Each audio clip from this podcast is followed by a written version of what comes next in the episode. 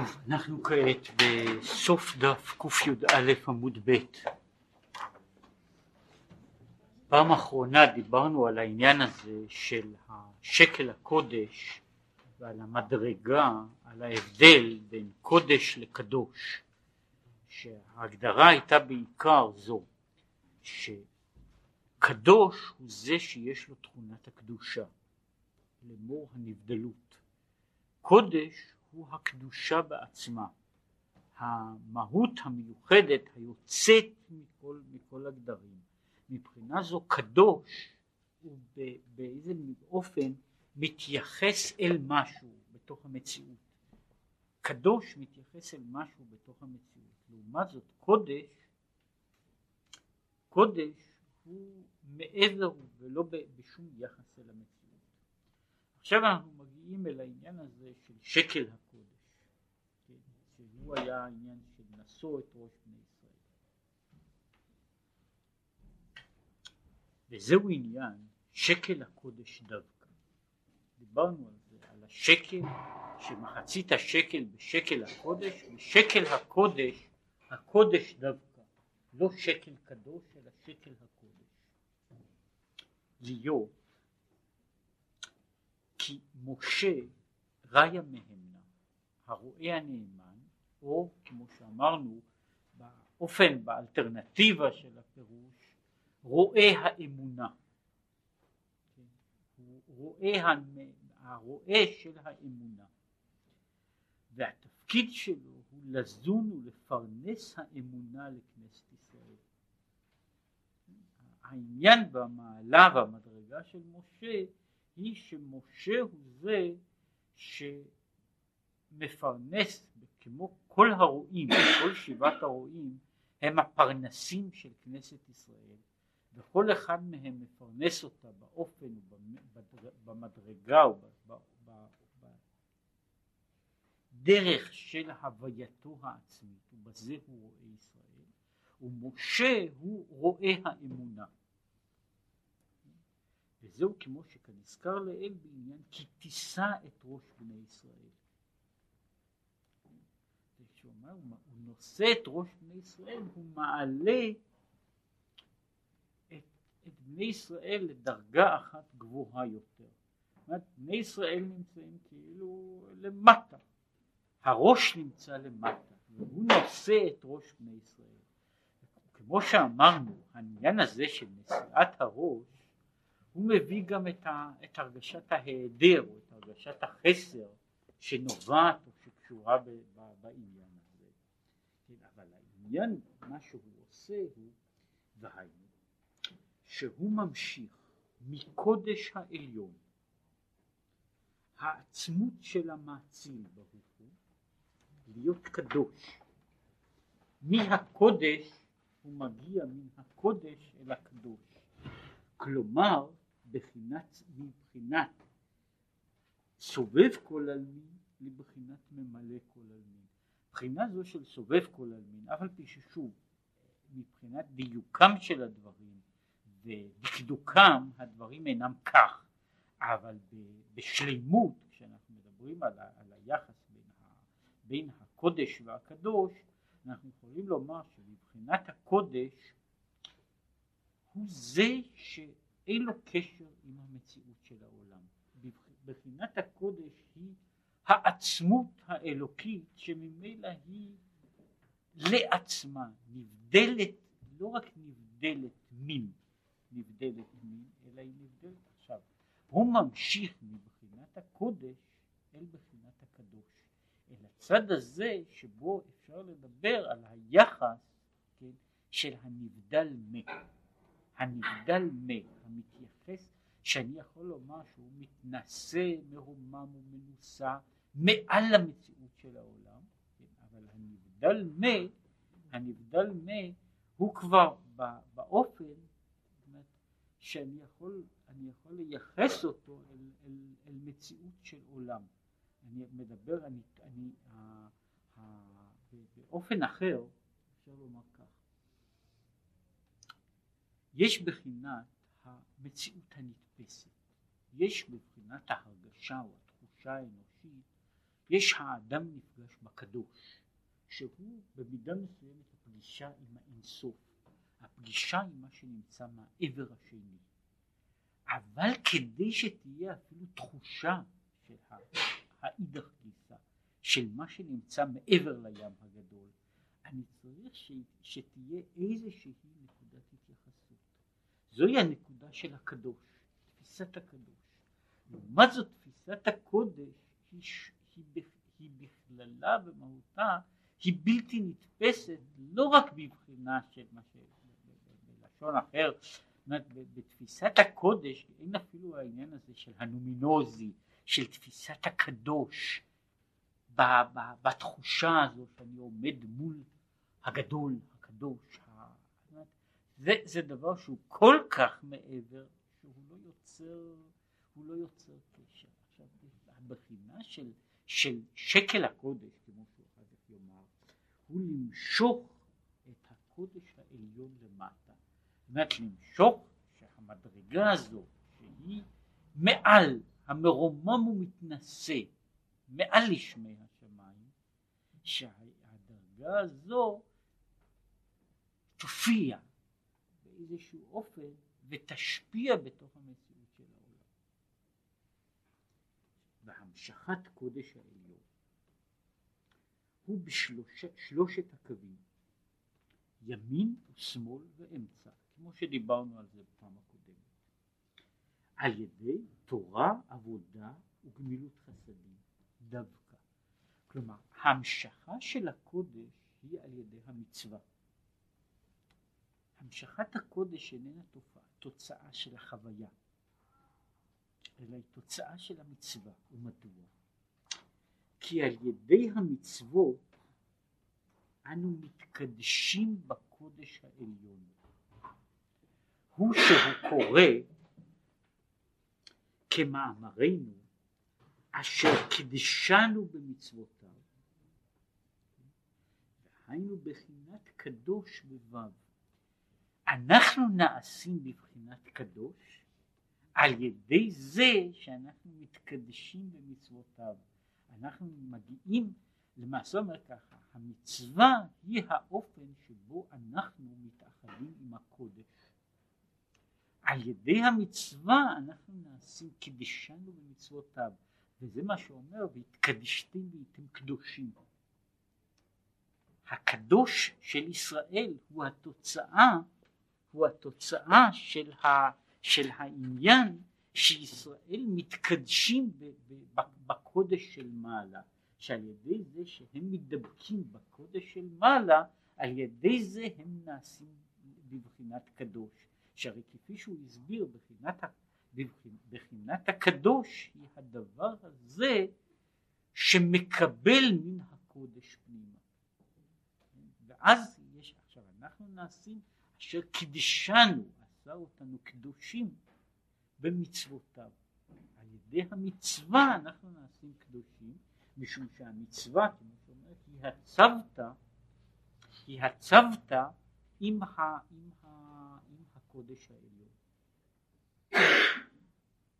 והוא עניין שקל הקודש, זאת אומרת שנשקל במידה קודש העליון בשלושה קווים. הרי בעצם מה המצווה כוללת, ודיברנו על זה כמה פעמים, במצווה יש כאילו סתירה מיני ובי.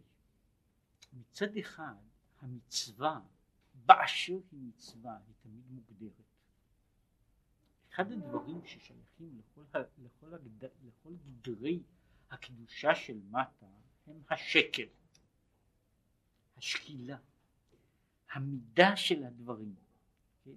זה לא, זאת אומרת, יש אחד הדברים שנראה גם מבחינת ההלכה, יש איסור שלא לגרוע, ויש כמוהו איסור שלא להוסיף. אם אני עושה, כמו שיש בלשון בנוסח של חז"ל, אם אני עושה בתפילין של ראש 3 בתים, אלה אינם תפילין. אבל גם אם אני עושה 5 בתים, הם גם כן לא תפילין. זאת אומרת, זה לא עניין כזה שאם היה משהו ואני עושה אותו יותר, הוא נהיה יותר טוב. הוא נהיה יותר טוב. זאת אומרת, כאן הנקודה של המידה היא הנקודה הזו של קביעת המשקל הנכון, שהיא ההגדרה מצד אחד של כל מצווה. המצווה במובן מסוים עומדת תמיד, כל מצווה באשר היא מצווה עומדת על זה שיש לה גבולות, ואם מסתכלים בעומק העניין מתברר שלכל המצוות יש גבולות, כולל, רק לצאת לסוגריים, כולל את המצווה של ואהבת את השם אלוקיך בכל לבבך בכל נפשך בכל מאודיך. האמת היא שגם למצווה הזו יש גבולות, והגבול שלה הוא מה שנקרא חטא בני אהרון. הגבול שלה הוא אני אוהב את השם בכל מאודי עד לקלות הנפש, אבל ולא עד בכלל. זאת אומרת, אני מצווה לאהוב את השם עד אשר נפשי יצאה בדברו, אבל כשנפשי יצאה בדברו זה חטא. כבר אמרתי על זה, זה חטא לא רגיל. אנחנו לא צריכים ללכת ברחוב ולפרסם כרוזים במקום זה או אחר שאנשים לא יחטאו בחטא הזה של בני אהרון, שהם נשרפו באהבת השם.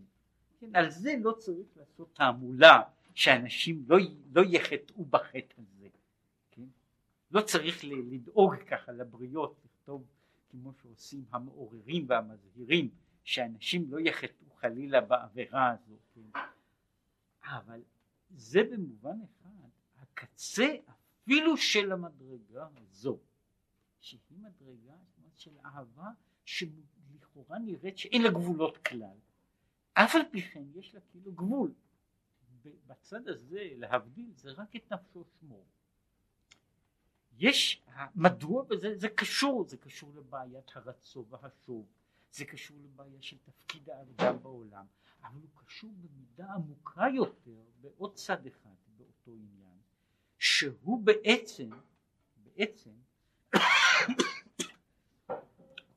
בעניין הזה המצווה איננה באה כדי לתת סיפוק לאיזושהי תשוקה, כולל התשוקה לאלוקות. היא לא סיפוק של רצייה, שהגעתי לסיפוק, הגעתי להרגשה מצוינת בעניין הזה. המצווה היא מצווה, ובאשר בשום כך היא בנויה על חלק ממנה הוא השקל, השקילה, או כמו שהיו מתאוננים בזמנו של ישעיהו הנביא, צב לצב, קו לקו, זער שם, זער שם.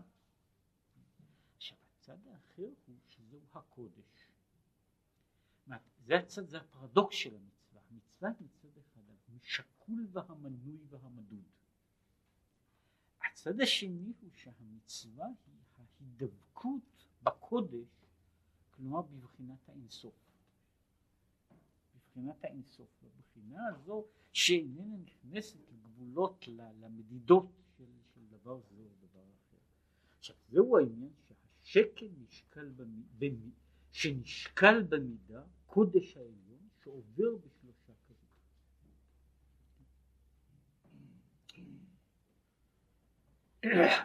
עכשיו הוא רק נוגע בנקודה הזו, מדוע מחצית השקל. בעניין מחצית השקל דווקא, ויש על זה, על מחצית השקל יש ברמז ובדרש ובפשט ובכל מיני אופנים דנו בעניין הזה, מדוע הנתינה היא מחצית השקל, מדוע הנתינה היא של מחצית. ויש על זה כמה וכמה דרושים, משום שהם קשורים, דיברו על העניין הזה. אם מישהו מסתכל למשל ברשימה של כלי המשכן, מתברר שיש שם כלים שנמדדים, המידות שלהם הן מידות שלמות,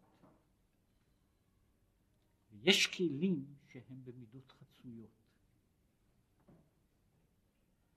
זאת אומרת, יש כלי שהוא 3 אמות, 5 אמות, אמה אורכו, אמה רוחבו, ויש כאלה שהם 2.5. עכשיו, בכל מקום הנראה הוא שהחצי הזה הוא כאילו בא בכל אופן שיהיה לרמז על משהו שחסר. זאת אומרת, זה דבר שישנו ואיננו. במובן הזה הקרוב ביותר למציאות שקיימת ואיננה קיימת. זאת אומרת, הדבר שהוא בצד אחד קיים והוא בצד שני לא קיים, הדבר הזה של החצי. אגב, זה נכון במידה מסוימת כנראה גם לכך וכך מאמרי חז"ל שכן תמוהים. יש למשל באיזה מקום בגמרא, אז כתוב שם ככה, שהייתה מחלוקת בין בית הלל ובית שמאי אם נוח לו לאדם שנברא או נוח לו שלא נברא. מחלוקת מעניינת שעוד כמה וכמה אנשים לפני ואחרי עסקו בה. שאלה, אחת השאלות של פילוסופיה בכל הדרגות, כן, של אופטימיסטים, פסימיסטים, זה בעצם השאלה אם נוח לו לאדם להיברא או נוח לו שלא להיברא. אחת השאלה, במובן מסוים שאלות בסיס של תפיסת העולם, כן, שבאיזה צד מחלקת את הפילוסופיה בכל הדרגות לסוגים שונים. אבל נחלקו בזה בית שמאי ובית הלל, וכמה זמן נחלקו בזה? 2 שנים ומחצה בדיוק. באמת העניין של מחלוקת שנמשכת בדיוק 2 שנים ומחצה שנחלקו בשאלה הזו. כפי שאמרתי, יש גם למספרים הללו יש להם משמעות, מדוע הם 2 שנים ומחצה דווקא. עכשיו הוא אומר ככה, מדוע מחצית השקל? להיות כי קודש העליון הזה שהוא הקודש העליון נמשך בתוך המצווה. למו הוא נמשך בכלי כף מאזניים, לשוקלו לחצאים שווים דווקא. כן? הקודש העליון נמשך כאילו בתוך מאזניים, בשתי פנים או בשני חלקים, ומחציתו ייתנו. יש שקל הקודש, אבל את מחציתו אני נותן. יש ככה, הנתינה היא בשקל הקודש, אבל אינני נותן שקל אלא מחציתו. יש דבר דומה לזה שהוא שוב מעניין, ומפרשי התורה עסקו בו ודנו בעניין הזה. בפרשת הקטורת יש בדיוק אותו דבר.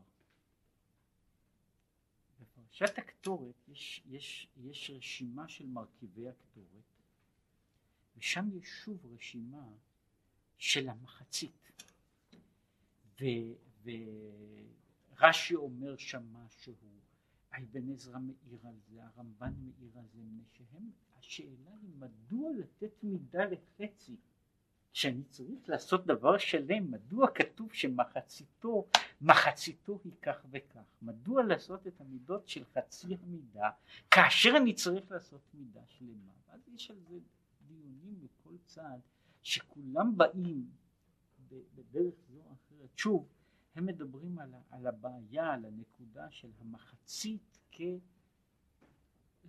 לאיזשהו דבר. יש כף המאזניים, ועל דרך משל, כששוקלים איזה דבר לחצאים שווים, אני מנסה לעשות 2 חצאים שווים, כל שמחצית האחד יותר כבד במסע ויכבד יותר בירידתו מטה מטה על פי המעט שמכריעו, כן לפי ערך יתעלה מחצית השנייה בכף שכנגדו ויוגבה ויתרומם למעלה מעלה. כידוע, הרי כך זה נעשה בכף מאזניים. אומרת, אני מנסה לשקול שני דברים שווים, שיש איזה שהיא העדפה, שהשוויון הוא לא שלם לגמרי, שהוא בעצם כנראה בלתי אפשרי גם מבחינה תיאורטית, שיהיו שני חצאים שווים. אגב, גם כן מחלוקת בגמרא, אם זה דבר כזה הוא ייתכן, מחלוקת מעניינת שעוסקת כנראה בתיאוריה מהותית של שוויון. האם יכול להיות שיהיו שני דברים שיהיו שווים בשלמות אחד לשני? כן? זה מה שקוראים בגמרא, אפשר לצמצם. כן? אז זו מחלוקת מעניינת, היא קשורה, היא הולכת בכמה וכמה דברים, והיא קשורה בעצם בבעיית היסוד של שוויון בין שני דברים. האם יכול להיות שוויון אמיתי בין שני דברים, בין שני גדלים בתוך המציאות? האם שוויון הוא לא מושג אבסטרקטי? זאת אומרת ששני דברים יכולים להיות שווים זה לזה רק כתפיסה לוגית, אבל לא בתוך המציאות הריאלית, שזה אני חושב פחות או יותר עכשיו העמדה המדעית, שלא ייתכן שיהיו שני דברים שיהיו שווים בעצם המהות הפיזית שלהם, שתפיסה של שוויון היא יכולה להיות רק כתפיסה של היגיון, אבל לא כתפיסה של מציאות.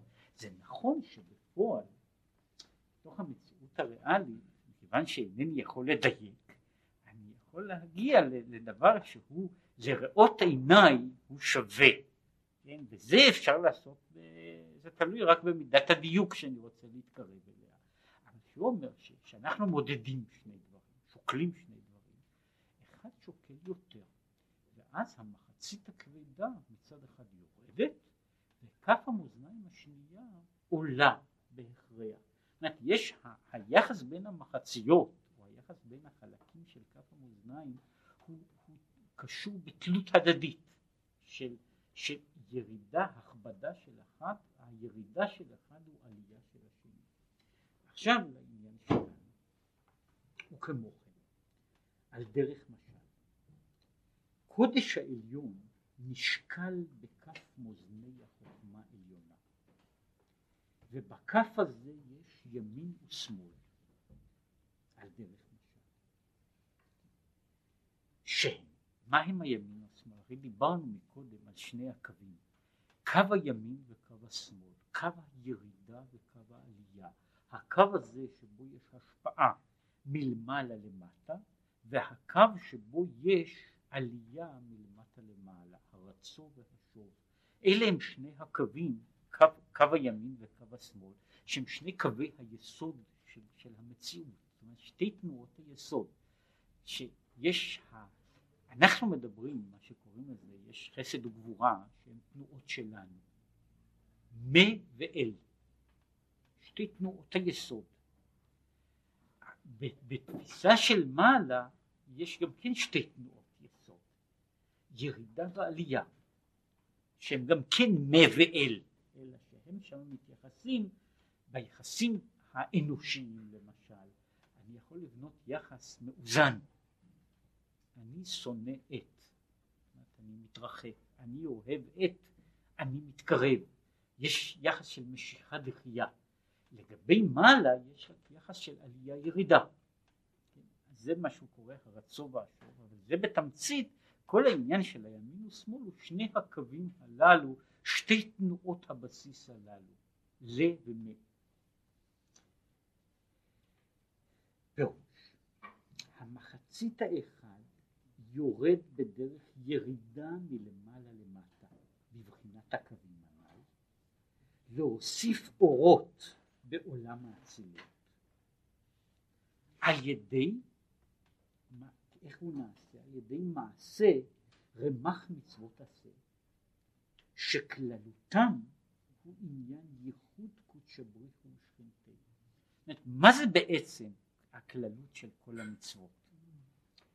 הדבר הכללי שהוא מאוחד בכל המצוות הוא ייחוד קודש הבריך ושכינתו, וזה מה שיש בנוסחאות שאומרים את זה, בנוסחאות של רוב החסידים, בנוסחאות הספרדים, שהם על פי קבלה, לפני עשיית מצווה יש הנוסח המטבע הקבוע שיש על כל מצווה יש איזשהו הסבר פנימי, אבל הדבר הראשון שיש הוא לשם ייחוד קודש הבריך ושכינתה, כן? שזה נכון, זה שייך לגבי כל המצוות כולן. עכשיו הוא מסביר מה זה לשם ייחוד קודש הבריך ושכינתה. עכשיו אם אנחנו אומרים את זה במילים אחרות, את העניין הזה של מהו לשם ייחוד קודש הבריך ושכינתה, מה זה שכינה? השכינה זה השם השוכן איתנו, מה שנקרא בלשון הקבלה בנוסח אחר ממלא כל עלמין, שזה בדיוק ההגדרה של שכינה. ממלא כל עלמין זהו הכוח האלוקי השוכן איתנו בתוכנו. סובב כל עלמין זה בדיוק קודש הבריך הוא הקדוש. עכשיו ייחוד קודש הבריך הוא שכינתה, הוא מה שהוא קורא לזה, אומר שזה לשון האחרת של ייחוד סובב וממלא. הייחוד של הקדושה האלוקית של הקדוש, הקדוש עם השכינה, עם השם השוכן איתנו בתוך המצווה. עכשיו מהי מצווה? כל מצווה היא בעצם מה התמצית שקיימת בכל מצוות עשה. מצוות עשה היא חיבור של דבר בתוך המציאות שלנו, ודבר בתוך המציאות שלנו הוא בעצם משהו שמתייחס או נובע מן השכינה, מפני שקיום של דברים הוא מפני שהשם הוא הנשמה של המציאות, ולכן כל הדברים שבעולם, כל העצמים, הגופים, מכל צד ופינה, הם כולם דברים שיש בהם שכינה, לא בבחינת גילוי שכינה, אבל בבחינה שהשוכן איתם אפילו בתוך תומתם. זאת אומרת, השכינה בעניין הזה של נשמת החיים של המציאות, זה נקרא שכינה. עכשיו, כשאני מחבר את הדבר, החומר, את האדם, את איזשהו מחשבה, דיבור, מעשה, אני מחבר אותה אל הקדוש ברוך הוא.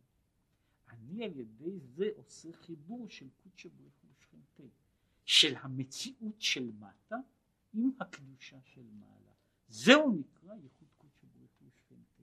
מה שהוא קורא לזה, עכשיו פירושו של דבר, שאני מוסיף שבתוך העולם הזה, החפץ הזה, שהייתה לו אומנם נשמת רוח חיים, עכשיו הוא נעשה דבר שבקדושה, לפי שעה או באופן קבוע, כן? למעשה, מה שאנחנו קוראים של קדושה, אנחנו אומרים ככה, כל דבר שאני עושה בו מצווה, הוא באותה שעה מתקדש באיזושהי קדושה.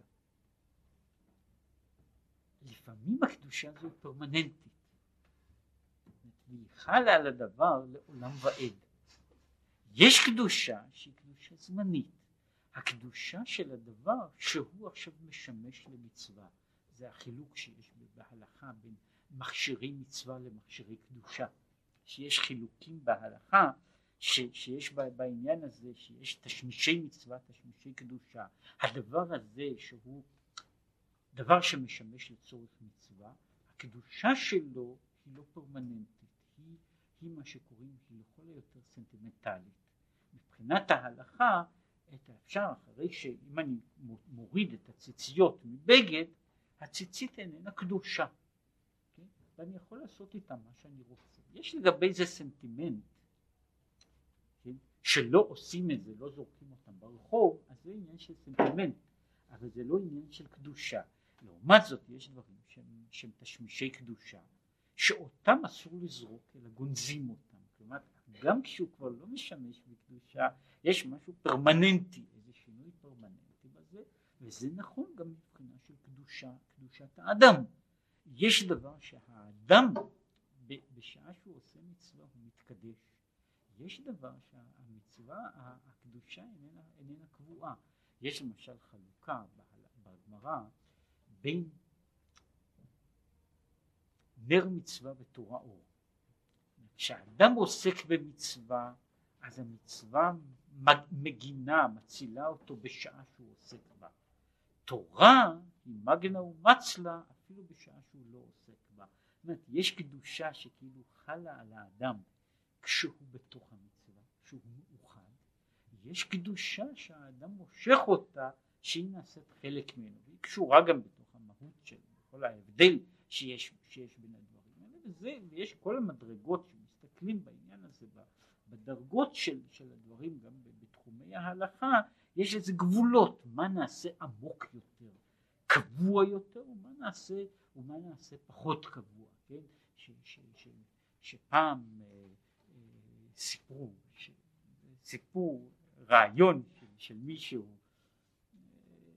הזמינו איזה יהודי אחד להתאכסן בתור אורח, הוא היה עני, היה אור, והזמינו אותו להתארח באיזה בית, והוא מצא שבעל הבית יש לו איזה צרה, יש לו ילד חולה, אז הוא אומר לבעל הבית, תראה, עכשיו כשאתה מזמין אותי ואתה עושה בצדקה, אני הופך להיות מכשיר מצווה, אני בעצמי עכשיו חלק מהמצווה, עכשיו אני נעשה כלי של המצווה, כמו עכשיו כתוב על המצוות שהם שלוחיו של הקדוש ברוך הוא, מכיוון שעכשיו ברגע הזה אני מלאך, ואז אני יכול לברך אותך ברפואה, אז הרגע הזה אני עכשיו מאוחד עם הקדוש ברוך הוא בבחינה של מושא של המצווה, כמו הציצית שבית הלית קטן, אני עכשיו המושא של הקדושה.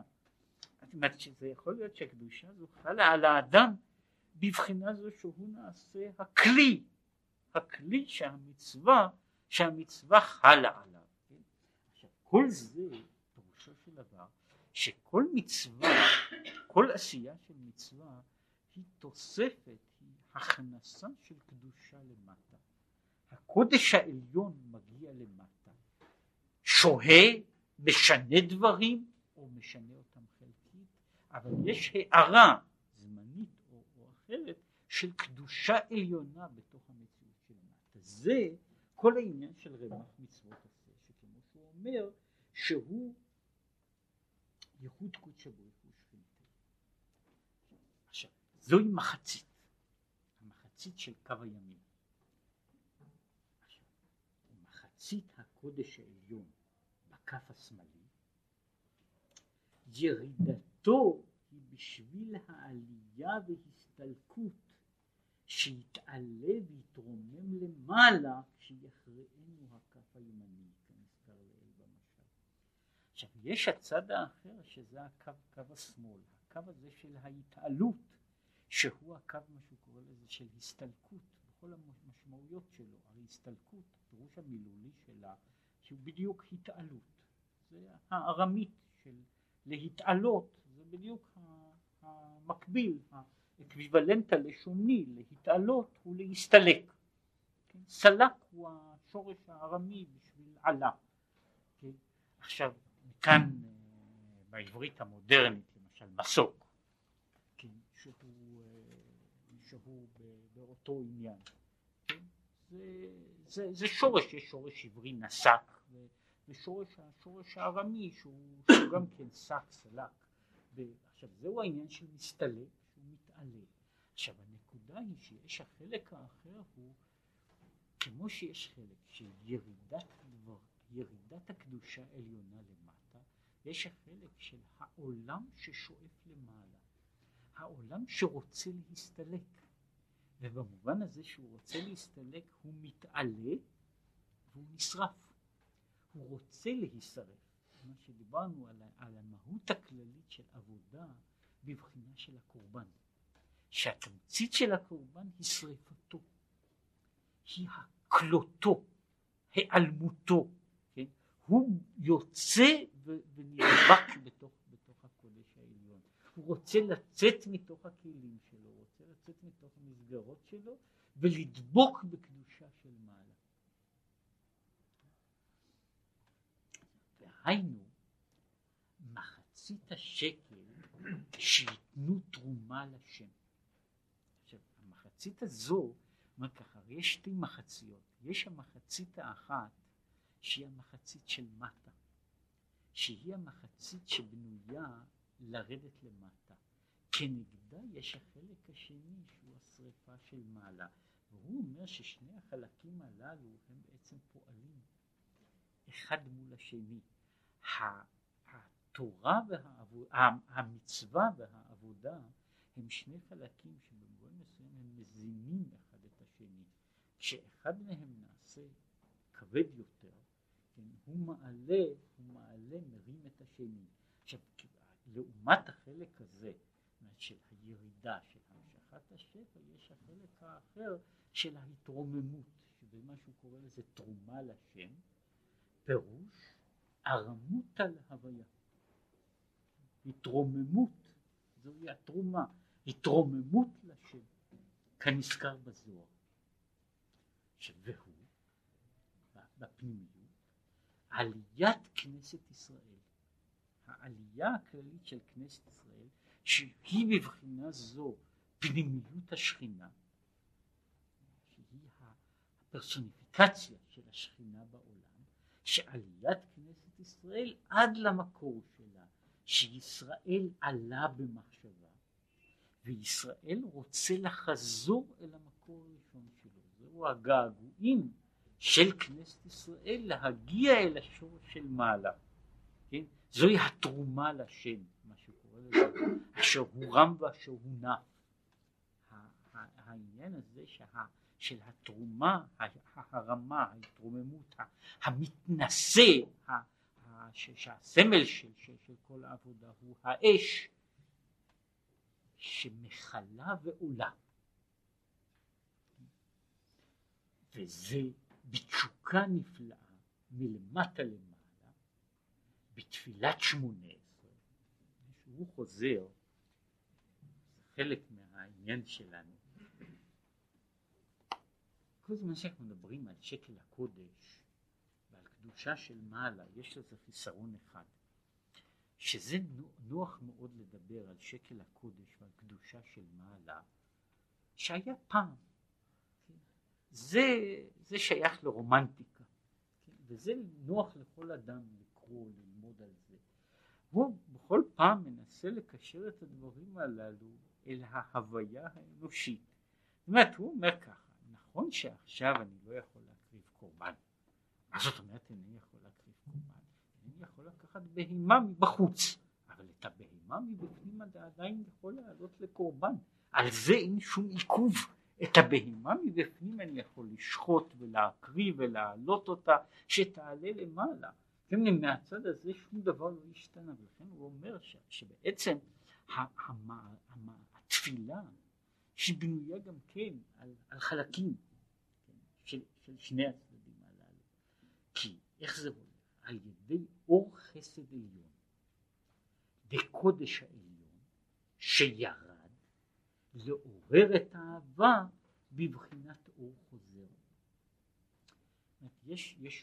יש אור יורד ואור חוזר.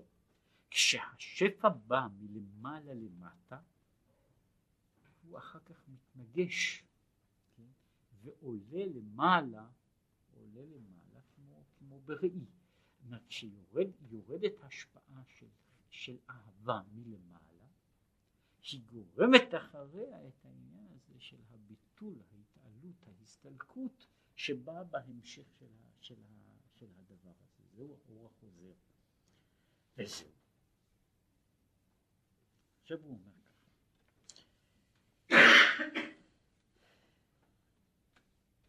וזהו. כי תישא את ראש בני ישראל. פירושו. שתרצה לפרנסם באמונתם. להרים אותם, לפרנס את בני ישראל מחסד העליון. מחצית השקל של הקודש העליון שיורד לעורר את האהבה בבחינת אור חוזר, להגביע ולהינשא את ראש ומוחין לבני ישראל.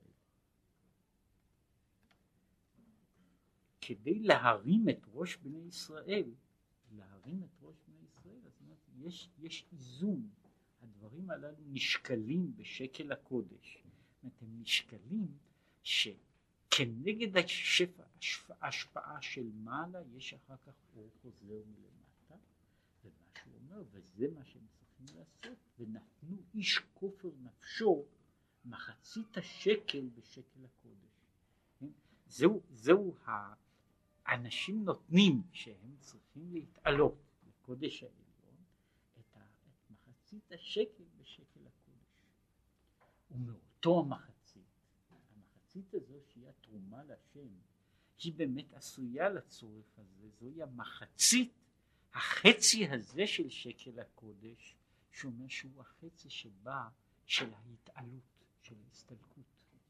ולכן החצי הזה היו הקורבנות, שהוא עניין העלאת מים נוקבים מלמטה למעלה. כל העניין של הקורבנות, או כל הנקודה של שריפת העלאת הדברים של מטה אל השורש של למעלה. אישי ריח מכוח לשם, כידוע. עכשיו הוא ממשיך בתוך העניין הזה. והעשיר לא ירבה והדל לא ימעיט. אבל במחצית השקל, שלא כמו בתרומות אחרות, יש דבר כזה שהעשיר לא ירבה, הדל לא ימעיט. כולם נותנים אותה נתינה. יש נתינות פרטיות שנותנים אנשים, ויש נתינה כללית, מחצית השקל בשקל הקודש. עכשיו הוא אומר ככה, והטעם הוא כי כבר נשקל המחצית בשקל הקודש העליון מתחילה כנזכר לאל, ואם כן העשיר במצוות והדל במצוות שווים. אומר לא רק שהעשיר לא ירבה, העשיר לא ירבה והדל לא ימית, זה אומר גם בנתינה הזו, בנקודת ההסתלקות, ההתעלות, אומר לא רק העשיר בכסף, אומר מי שעשיר במצוות ומי שהוא דל במצוות, העשיר לא ירבה, הדל לא ימית. מדוע? כי כך הייתה המידה בתחילה מהמודד, בבחינת מוזני חוכמה הילאה, כמזכר לאל. הוא הרי אומר שהתנועה הזו של הרצו והשוב, התנועה הזו של הנתינה, היא תמיד שווה, היא תמיד היא בנויה, זאת המידה הזו בנויה. יכול להיות שיש אדם קטן ואדם קטן ואדם גדול, כן? אבל האיזון הזה של המעלה והמטה, של הרצו והשוב, הוא תמיד אחד. המחצית הזו נשארת, זאת אומרת, כאילו יש לנו פה שני דברים, יכול להיות שיש מספרים גדולים או מספרים קטנים, אבל מה שקורה הוא שהמספרים תמיד שווים בשני הצדדים.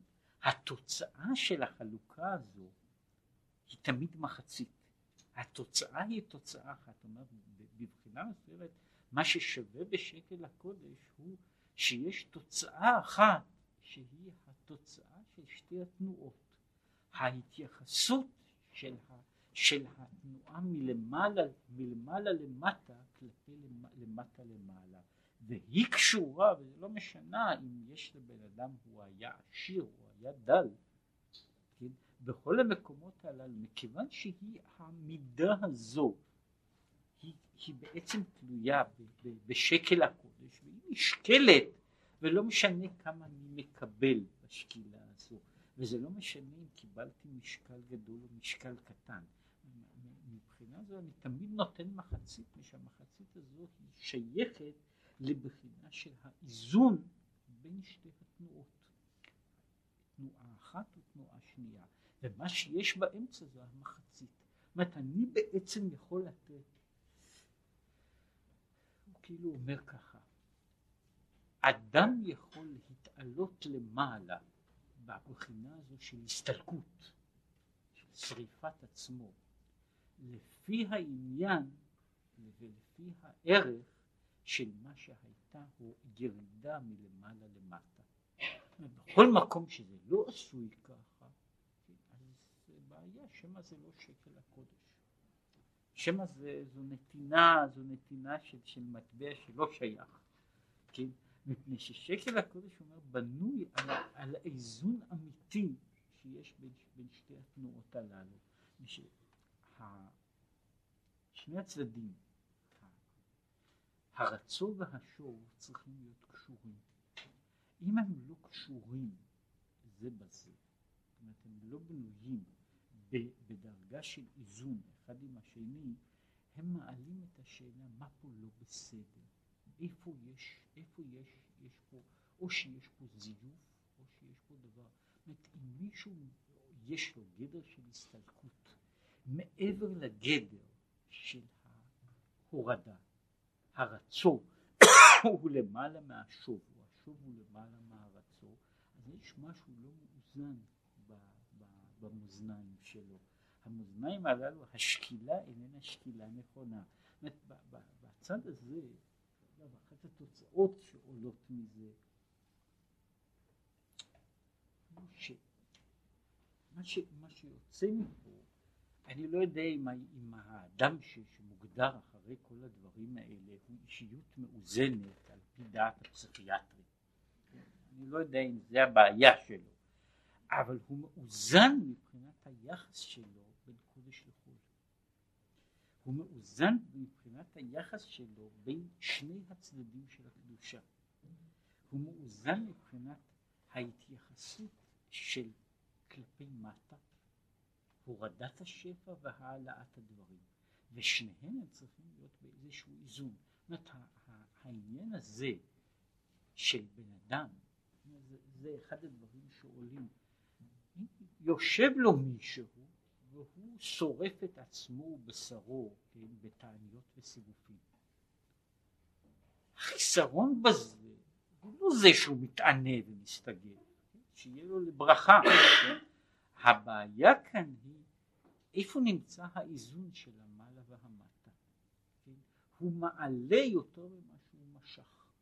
כן? המשיכה הזו היא בנויה, תמיד צריכה להיות בנויה על איזשהו איזון. ולכן שזה נכון גם לגבי צדדים אחרים. אולי אחד הדברים התמוהים והמפתיעים שהזכרתי כבר כמה פעמים הוא נמצא היחס המוזר שיש בתוך כך וכך מחכמי ישראל במאות השנים האחרונות, היחס למשל בין הנגלה והנסתר, ש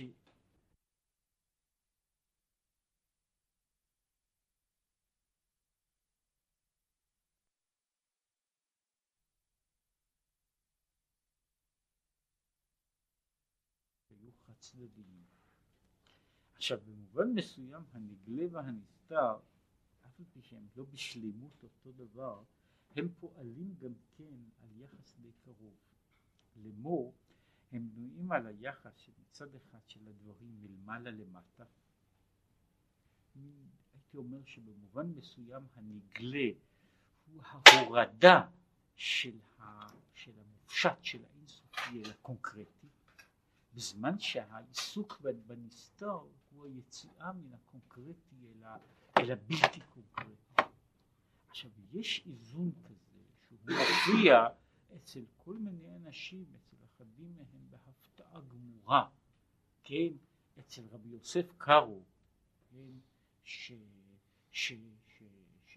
שוב, שבנגלה היה כולו נגלה, כן, אבל בנסתר, הזכרתי את זה, בנסתר הוא לא רק היה בן אדם שעסק בקבלה, אלא הוא היה בן אדם ספר שלם של חזיונותיו, כן, ושל שקוראים לזה החוויות המיסטיות שלו, והמגיד שמדבר מתוך גרונו, כן, והדברים שהוא כותב, כתיבה אוטומטית, כן, והדיבורים שהוא מדבר, כלומר שזה אחד האנשים שקשה להאמין עליו, באמת בן אדם שנראה כל כך רציונלי, כל כך מפוקח, וכל כך עוסק בפרטים קטנים, בפירושי גמרא ובפלפולים על רמב"ם ובפלפולים על דקדוקי דקדוקים, כן, שהאיש הזה, הזכרתי את זה, שהאיש הזה חוזר בספר שלו,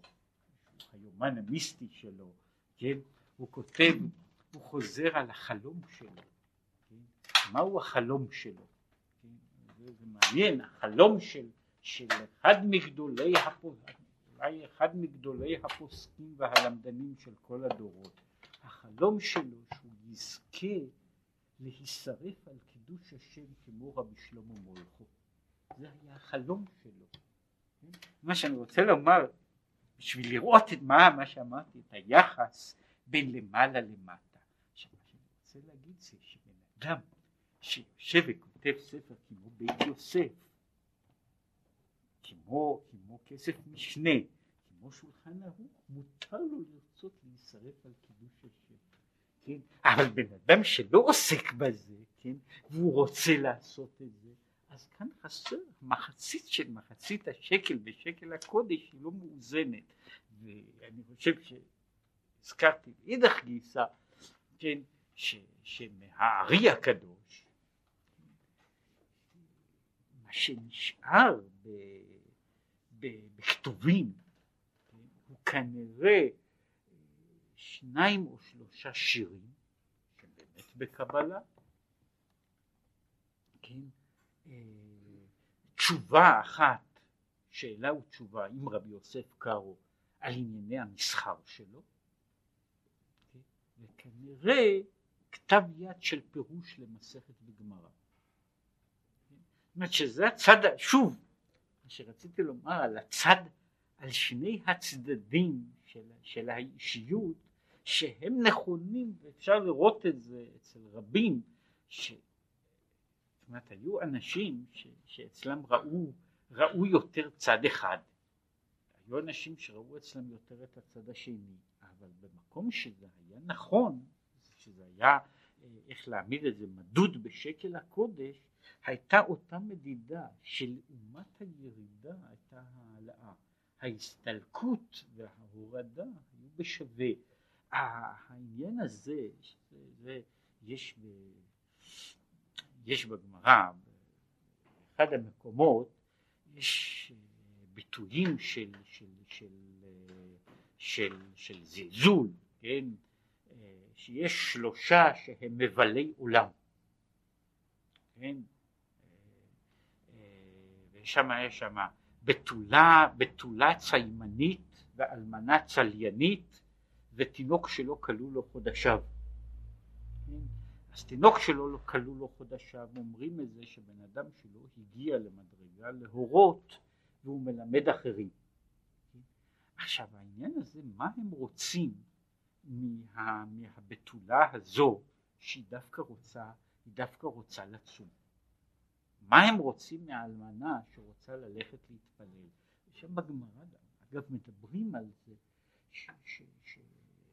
שאומר שם רבי יוחנן, אומר אני למדתי יראת חטא מבחורה אחת, למדתי מה זה יראת שמיים מאלמנה אחת, אז מה היה החיסרון? זאת אומרת, הבעיה היא הייתה שם אותה שאלה של מהו היחס בין מה שאדם פועל מבחינה של המצווה, של המעשה, של העשייה בתוך המציאות, לעומת היחס של ההסתלקות. זאת אומרת, במובן מסוים הבתולה הזו, למה לה לשבת ולצום? היא עדיין לא עשתה, לא שהיא לא עשתה מספיק עבירות, זה לא הבעיה, כן, אבל היא לא עשתה מספיק לבחינה זו של הורדת ההשפעה מלמעלה למטה, כדי שהיא תוכל לשבת ולחלות את עצמה בשריפה מלמטה למעלה. וזה אותו דבר שבנוי על אותו, זאת אומרת, יש קשר, התינוק שלו לא כלו לו חודשיו, כל אלה שהם מבלי עולם, הם אנשים שעושים את הדברים שהמעלה והמטה שלהם הם בחוסר איזון, ששני הקווים הללו אינם מאוזנים, שאין כאן העניין, כמו שהוא קורא לזה, שהדברים לא נשקלים בשקל הקודש. ואז אומר, כשנשקלים בשקל הקודש הם תמיד מגיעים אצל כל אדם למחצית. יש איזון בין שני הדברים, בין המעלה והמטה, בין ההמשכה וההסתלקות, הם מגיעים לאיזון הזה, ולכן אומר העשיר והדל נותנים בדיוק אותה מחצית. רק אתחיל פה, לא לעמוד, הוא הרי התחיל, הפסוק הרי הולך, כי תישא את ראש בני ישראל לפקודיהם. פה הוא מסביר קצת את העניין הזה. מה זה לפקודיהם? הוא מפרש פירושו, כי כמו ויפקד מקום דוד. מה זה ויפקד מקום דוד? שהוא לשון חיסרון. ויפקד מקום דוד שנמצא חסר מקומו של דוד, כן? זה מה שהוא קורא העניין הזה של לפקודיהם. אז הפירושו של דבר כי תישא את ראש בני ישראל לפקודיהם, הוא מפרש את זה כי תישא את ראש בני ישראל לחסרונותיהם, לפקודיהם במובן הזה.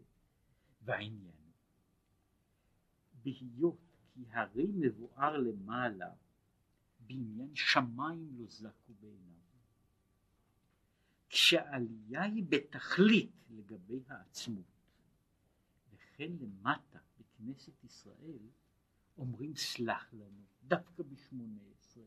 ואת אני אומר, האמירה הזו של סלח לנו היא התגובה של העלייה, היא התגובה של העלייה. לפני שאני מגיע שאני מתחיל את התפילה, אני לא מבקש סליחה או מחילה. אני מדבר על אהבת השם, כמה השם אוהב אותנו, כמה אנחנו אוהבים אותו. כשאדם מגיע ל-18, שזה נקרא במדרגות התפילה עולם האצילות, אז הוא אומר סלח לנו. מדוע אומר סלח לנו? לפני שהוא עלה למדרגה יותר גבוהה, ואז הוא מרגיש את החיסרון. את החיסרון, את הפקודיהם, ויפקד מקום דוד, את מה שהיה חסר, הוא יכול להרגיש ככל שהוא מתעלה יותר, כמו שהוא אמר את זה, מה שדיברנו על המצרף לכסף וכור לזהב. הבדיקה, החיפוש, המציאה של החסר, היא באה מתוך העלייה. לפי שאז מתברר תכלית הבירור, והתפרדו כל פועלי אבן, אפילו הדק שבדקים. אומר, עכשיו הוא מפרש כך, עוד פעם לפקודיהם, זהו לפקודיהם, פירוש שמפרש הטעם, למה תישא ותגביה את ראש ומוחים בכנסת ישראל, וכדי שיפקד ויחסר הרע הנדבק בנשמותיהם, ברבוביה בהלם, כי מעתה יתפרדו ויבולה המוות. אומר, כאשר תישא את ראש בני ישראל, אז יש פה נוצרים שני דברים.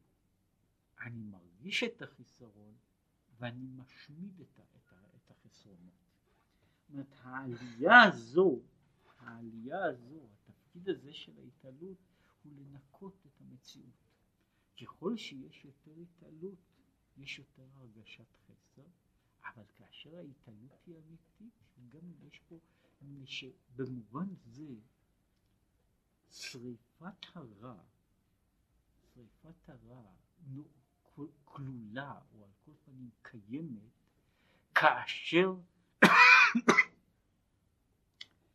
כאשר אני יכול לזהות אותו, כאשר אני מבודד אותו, כאשר אני מזהה אותו, הוא מפסיק להיות בעיה. הוא בעצם קלה כשאני מעמיד אותו לחוד. אם רק לגמור את זה, הרי התפיסה הכללית של הרע, הרע הוא הפרזיט,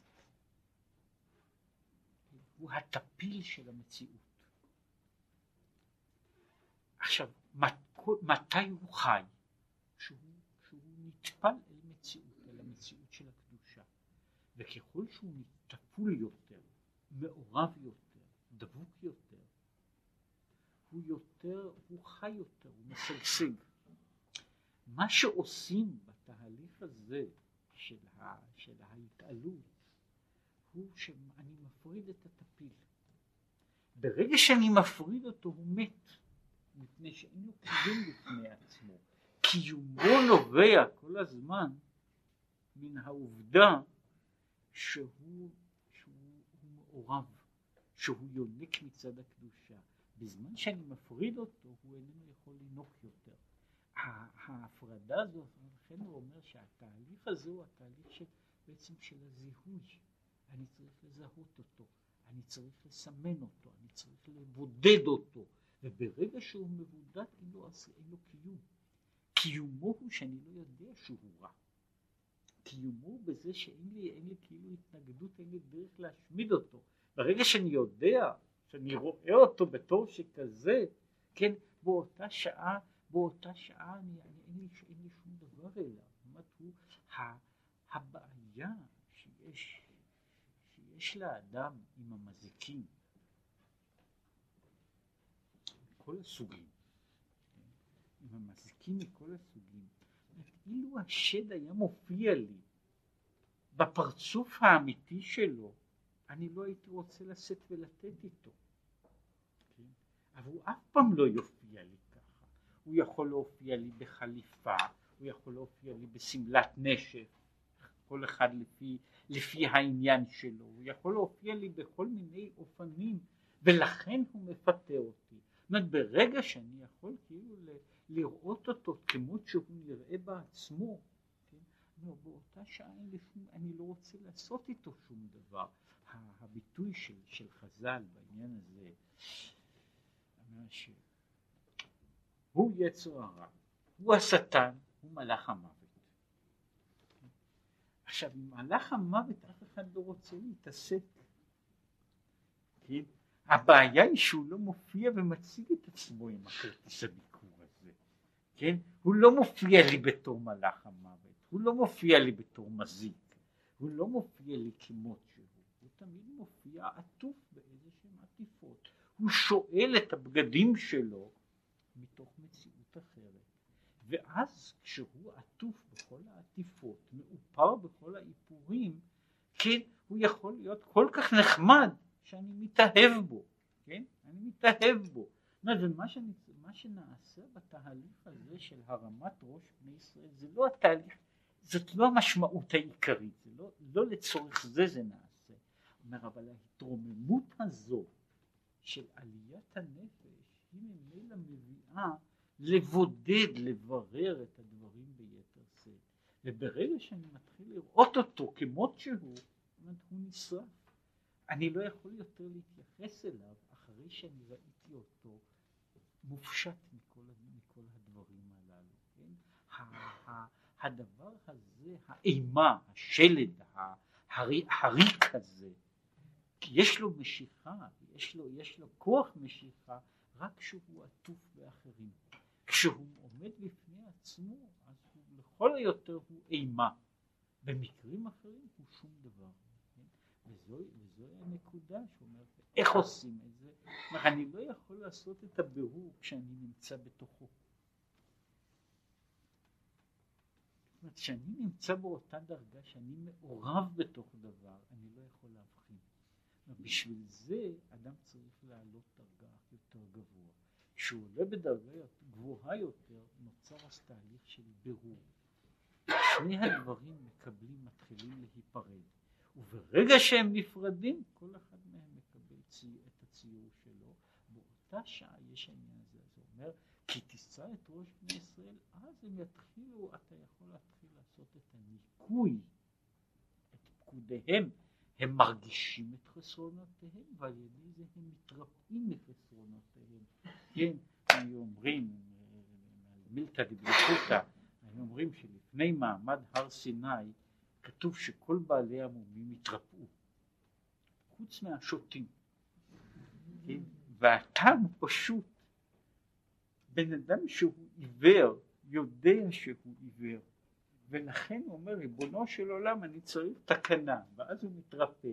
מה קורה למישהו שלא יודע שיש לו חיסרון? וזה מה שמדבר על העניין הזה של הרמת ראש. הרמת הראש הזו, ההתרוממות הזו, היא בעצם הדרגה שבה בן אדם יכול לראות. וברגע שבן אדם יכול לראות את הדברים, כן, אז יש הריפוי. זה אגב הסיבה, הזכרתי כבר, שגם בתפילת 18, אחרי שאנחנו מגיעים לשלוש הברכות הראשונות, שהן כל כולן ברכות של התעלות, אבות, גבורות, קדושת השם, אחר כך יש ברכה על הדעת. כן? אחרי שמגיעים לכונן הדעת אני יכול לבקש סלח לנו. זאת אומרת, לפני כונן הדעת אני לא יכול אפילו לבקש סלח לנו, אני לא יודע מה היה החיסרון. אחרי שאני מגיע למדרגה הזו, אז אני יכול להבין שיש פקודיהם, שיש חיסרון. אז, ברגע שאני יכול לזהות אותו, לבודד אותו, אז נוצר העניין הזה, וזה מה שקורה, וזה כיסה את ראש בני ישראל.